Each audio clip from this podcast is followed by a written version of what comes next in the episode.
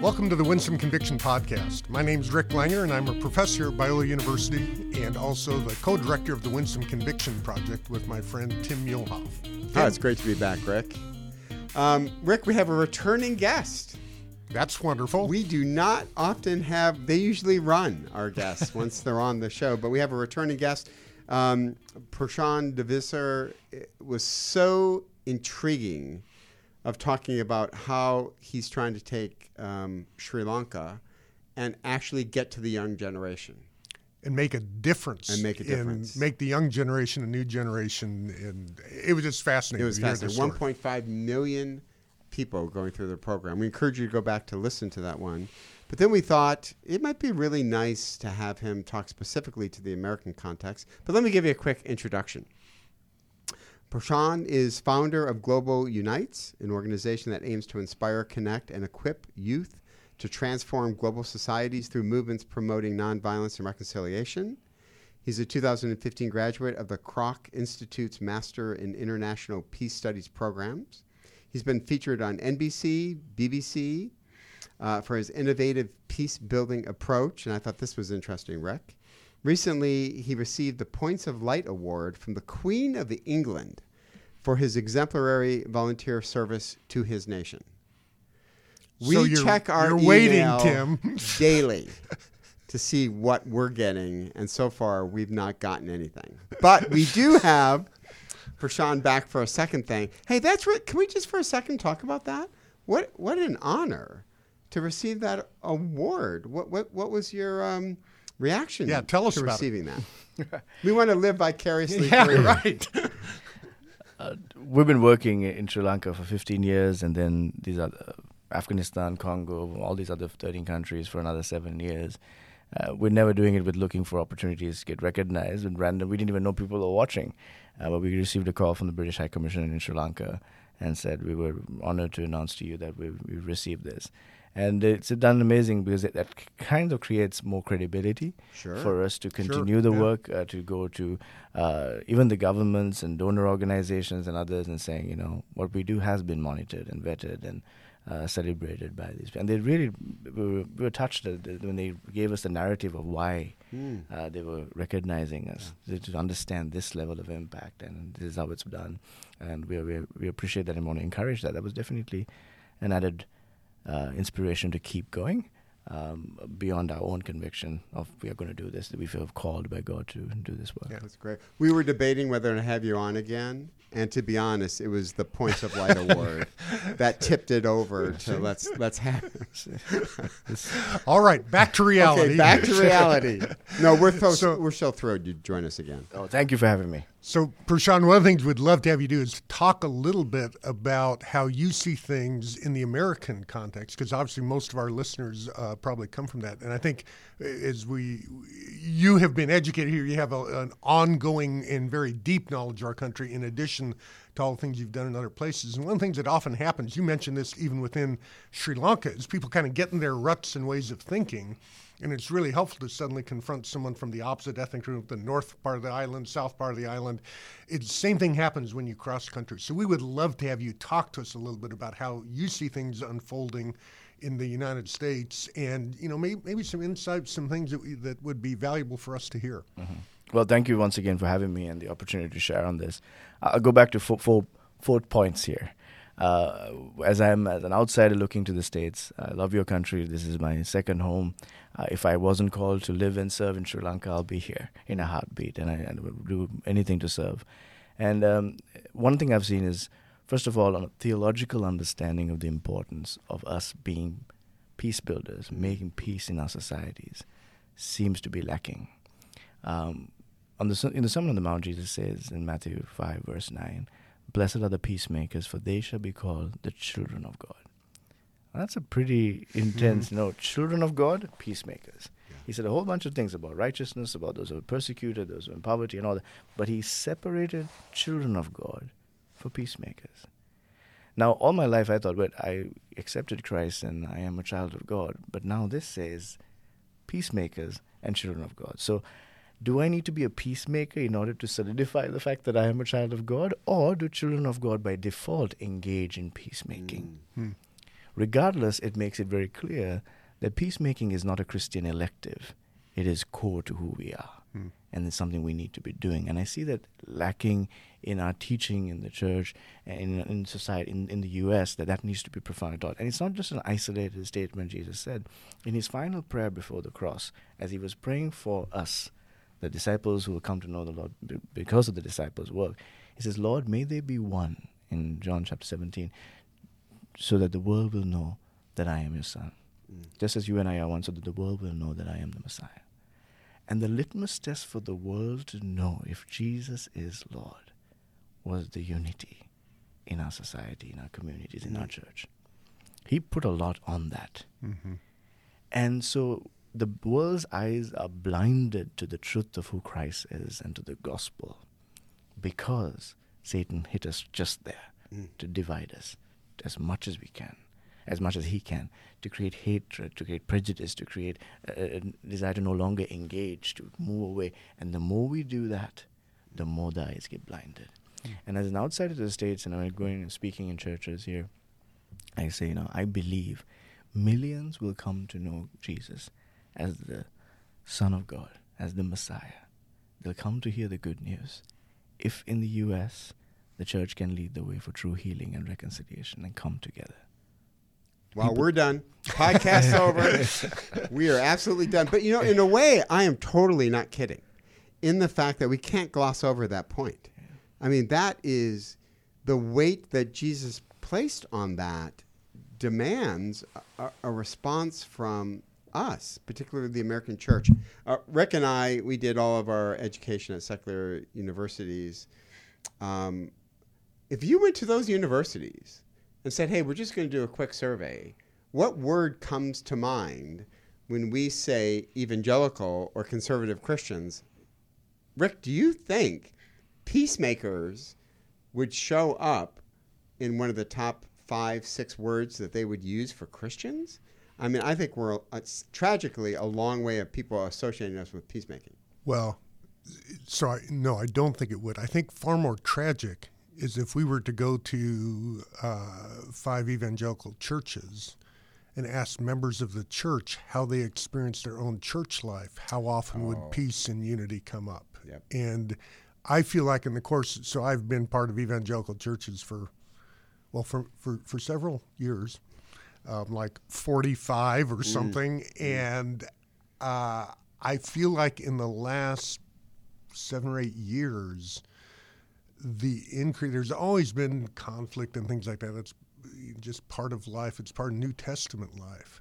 But in the last seven or eight years, there's been a special vitriol and disdain for people on the opposite side of controversies within the church. And it's easy to say it's just political, but as I look at it, I say, you know, it's creeped out of the politics. You begin to get addicted to the conflict, and suddenly you find us now fighting our internal ballot, battles about do we build a building or not build a building, or what do we do with the youth ministry, or whatever. The, the same acrimony seems to travel with it. So I'm really profoundly concerned about this. But yeah, back to you, uh, Prashan, about some of these things. Yeah, so for us, theologically, this, once again, is not an elective. This is very core, and Jesus was very clear about it. There are many things that in the Bible we're trying to figure out what's the priority on this, where does this fall? This, there is no debate on it. But for some reason, it's fallen off the table, maybe because we've run away sort of far from it, that now even putting it back on the table makes us, exposes how far away we've been. Yeah. And I think that needs to be a clear call to the church right now. So that's theologically number one. But number two is you start looking at your country's context. The polarization is not just, people always say polar, but let's look at the numbers here. Pew Research did a study uh, when they looked at elections and like 10 values that the Republicans and Democrats had from elections in the mid 90s and all the way up to 2016 the common ground that Republicans and Democrats and people from different backgrounds had has been widening over the years. The, and the study sh- clearly shows when it comes to 2016, it's like a chasm. Hmm. But this was before the elections following that. And I haven't seen a study of that recently. But if you look, it's scary. And for us who work in countries with civil conflict and violence, when those numbers hit that level, hmm. that's danger signs for us For us, we're like, oh, because what happens is they did the study and they asked the question, you know, do you know anybody who voted for President Obama for a second time? And most people are saying no.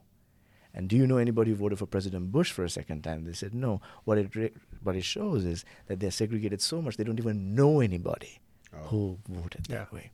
That's dangerous Yeah. because then what happens is it's easy to dehumanize the other, Yeah. and you start. In fact, over forty percent of Republicans saw Democrats as a threat to the nation's well-being, and the same amount of Democrats saw the Republicans as a threat to the nation's well-being both ways. Mhm. Now, until 9 11, when you use the word threat in your country, that was terrorism or violence against. But now you see a threat to the nation's well being. That's dangerous territory. Yeah. That means you could have a few extremists within that community who say, all right, there's a threat, and I'm going to neutralize that threat. I'm going to take matters to my own hands. Civil wars don't start because millions of people decide to take up arms. A few people decide to act on their hate, to be seen elevated in their own community and saying, I did something about Mm. it. Cheer me on. Mm. And sometimes, even before they do it, they start talking about it.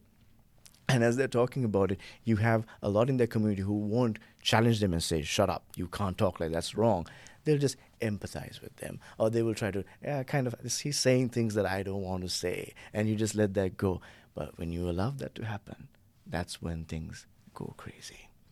We've seen that in our countries. Mm. Our children have suffered in our countries. And the church, not only because it's our core of what we're supposed to be doing, but because of the crisis that's looming, has to do more to bridge. And that's not a new observation. I, I mean, it, it's really insightful. We do have some American voices trying to make that exact same point that the tone of our rhetoric is opening the door to actual physical violence. And so, what a great uh, perspective. And we have few voices that are trying to make the point as well. It just doesn't gain traction. And one of the reasons it doesn't is people don't know what's the first step. How do I even respond to this? Mm. And secondly, they're not convinced that they need to respond to Yeah. it. They're like, eventually that group will disappear, or they'll we'll, we'll need to dominate and get rid of them, and we'll do what we can. And assuming you can solve problems that way, there have been many countries who've tried that, and it just doesn't work that way. But um, at the same time, I, I teach a class on the theory and practice of peace building at Crozer Colgate Seminary um, every year with PhD students. And these are people who really are passionate about peace building, coming from different racial communities, different backgrounds. And um, I, I do this exercise where I ask them to write 10 people that they would invite to their son's or daughter's wedding. Hmm. So your inner circle, right? So, and they write it down, and then I say, "Would you please highlight anybody who's from a different race to you? Would you highlight anybody who's from a different political leaning to you, a different socioeconomic class to you?" I've been teaching the class for about eight years, and the intersection has been less than one percent. Yeah. But these are people who want to be peace building, who are amazingly gifted people. But the problem is because we don't have that core interaction, we don't have that ability to have that empathy, and then as a result, have the compassion to now respond to correcting things in our society and Mm. building those crucial bridges right now. The church needs to do better. Still, 11 a.m. on Sunday, that's a statement they're saying the segregated nature in this church. That's not what the church is supposed to look like, especially in a beautiful, glorious country like this. Mm. Why is the church still segregated? Why? And yes, we can have different styles of worship, all that, but given what's happening in the country, shouldn't the church be leading the way? Yeah. Shouldn't we be a prophetic voice? It, because everybody else in your country has tried to address this polarization. When you look at it, the media has tried to do what they can, but as a result, they've contributed to make it even worse. that their hope, arts and entertainment have tried to depict stories and trying to educate people and all that. Has that brought reconciliation? Not yet. Yeah. Uh, it hasn't. And then you look at the academia; they've been analyzing the problem over and over again. No solutions yet. Yep. And you look at people who are activists. Sometimes they end up contributing to a further chasm. Politicians, it's not in their interest to fix this problem. Like I mentioned in our previous podcast, having a base of people who don't question and lost their ability to critically think and just be loyal to you is a politician's dream. So politicians don't want to fix this on either side of the divide. Mhm. So then it falls to the church. Yeah. Will we respond? And that's a huge, not only because it's our theological understanding of our role, but given the crisis, this is what we need to do. And thirdly, because there's no one else doing it. We have to do it. We have to lead. We have to serve right now. Get over your side and saying, This is, I'm going to hold on to it and start saying, Lord, how do I serve right now? Mm. What are you calling me to do? How do I build those bridges? How do I create that empathy? So I think that's a very important moment. You know, the late, great Dallas Willard had an acronym, um, VIM, Vision, Intention, Means. And what I'm hearing you say, we need to reclaim the vision before we even get to the means, which is okay, how do I practically do this? How do I practically serve as a peacemaker in Sri Lanka or the States? But what I'm hearing you say is we've lost the vision, the value of being a peacemaker, and that that reflects us as being children of God. And what a great, timely word mm. to us. Yeah. Uh, one thing I'm also seeing is like people affluent societies that have become comfortable and look very glamorous and come, you know after a while the, their capacity their threshold for pain diminishes mm. and their, their capacity to be uncomfortable diminishes you work so hard for generations to get comfortable and then I'll do everything I can to get more comfortable, whether it's physically, whether it's emotionally, whether it's intellectually. You want to get comfortable. But a society that's willing to be com- so comfortable sacrifices so much that they would now try to sweep away stuff that's inconvenient. They don't want to deal with it. And for the church, it's become the same. Where can I be comfortable? Oh, this theology fits with me. This society fits with me. I want that. This education institute, that fits with me. I just want that. What are you afraid of? Because if, if we get iron sharpens iron, go there. Inter- and if you believe what you have is true, and go and engage. Jesus did. He didn't stay comfortable. His most mm. comfortable place would have been to just stick with the disciples and hide. He goes to the synagogue. He goes to the poorest of the poor. He goes to the tax collector's house. He goes to places where it's not mm. come, but he goes and he engages because he knows he was walking with truth mm. and love, grace and truth. He went into those places. Why are we not going? Light, if we truly believe that we're reflecting the light of Christ, He didn't call us to be the light of the church. He called us to be the light of the world. Mm. So then why are we still here? Go and engage in humility. Not with the triumphalistic, okay, I'm going to fix these people. No one wants, wants to be fixed. But do life with people, engage. The churches need to. And if the church does that, I was talking to a pastor from Ferguson.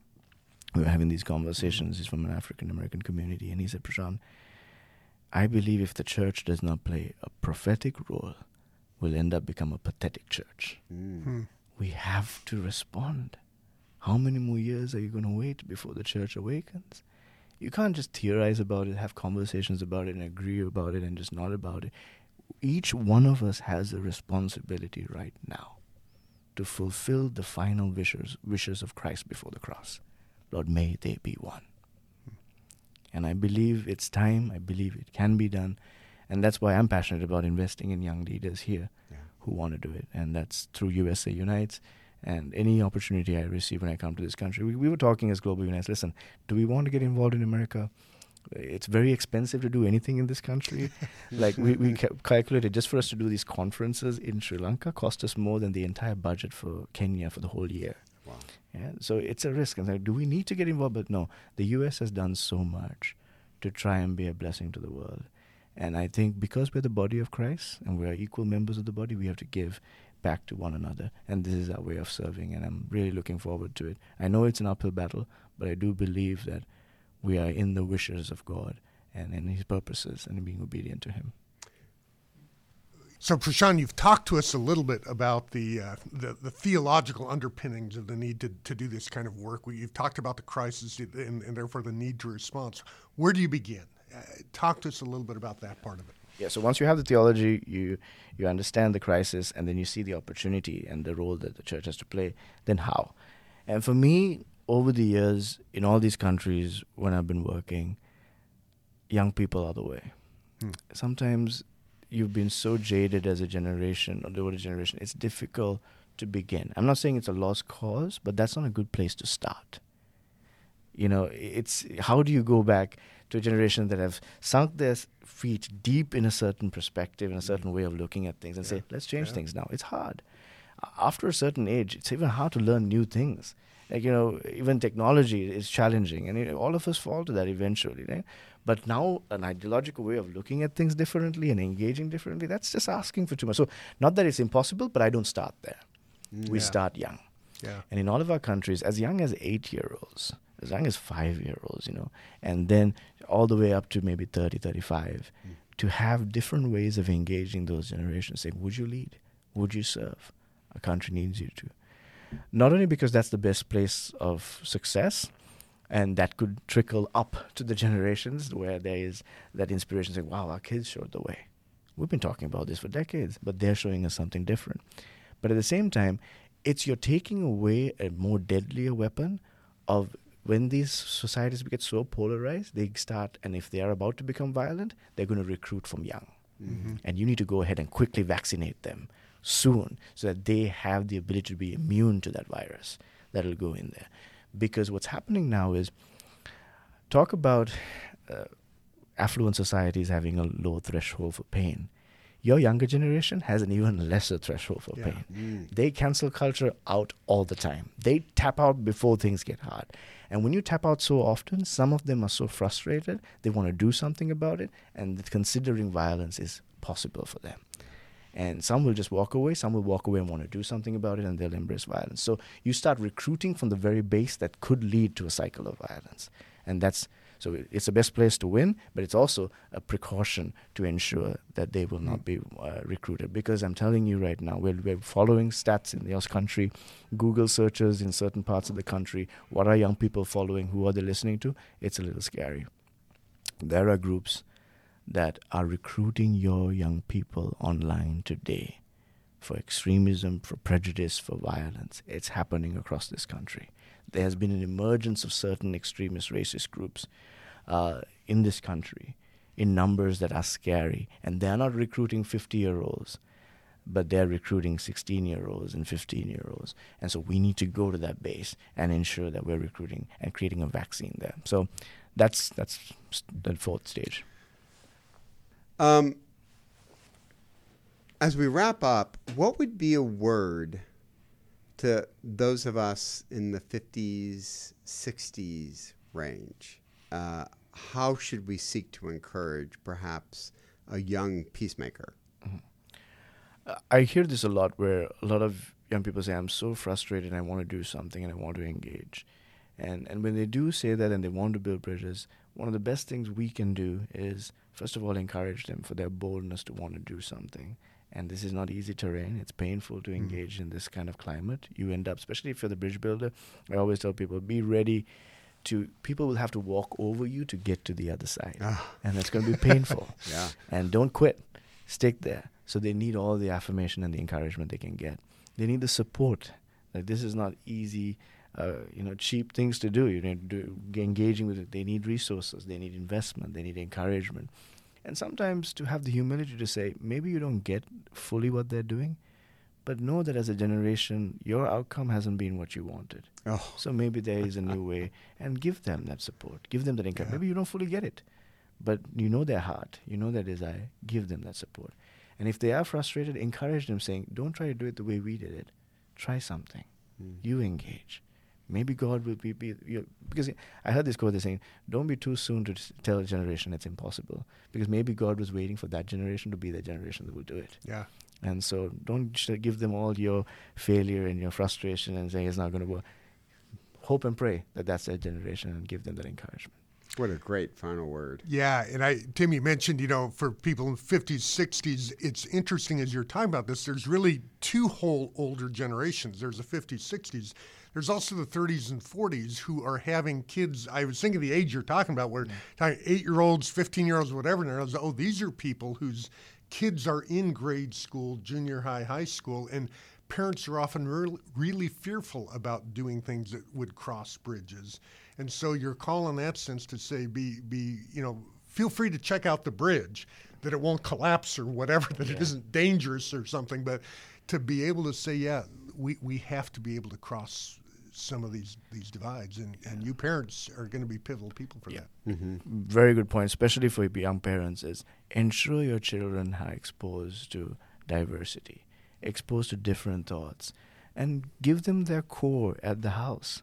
Do parenting well, Mm. and then set them free to engage. Make sure that they have an understanding, because then that will help them grow with a deeper faith. We have not. That's one of the beauties of being Christian. For me, growing up in a very secular, well, a multi-religious nation. My parents taught us the fundamentals of our faith. They modeled it to us. They created a safe and uh, thriving family, and then they told us to go. They never forced their, they, and we were able to go and explore. We saw the Buddhist societies, the Muslim Mm. societies, Hindu societies. They were so convinced about their faith that they were not insecure about it. Yeah. They let us go, and we came back stronger in our faith. And American households and parents, I really need to encourage. Let them go, but make sure you do your parenting at house because they're going to be that generation. As a result, will be better equipped to serve at this crisis. Well, thank you so much, for Prashan. It's been absolutely wonderful to have you uh, joining us again. Thanks for all your work, and may God continue to bless in, in what you're doing there. Thank you. And I would like to invite all of our listeners. Thank you so much for joining us. Uh, we encourage you to subscribe and from Apple Podcasts, Google Play, Spotify, wherever it is that you get your podcasts. We're there. Also, check out the WinsomeConviction.com website. And we appreciate your continued support as we just seek to engage a world that desperately needs to find ways to build bridges and build peace rather than wage war and, and espouse animosity, divisiveness that often leads to the destruction of the communities in which we live. So thanks for joining us.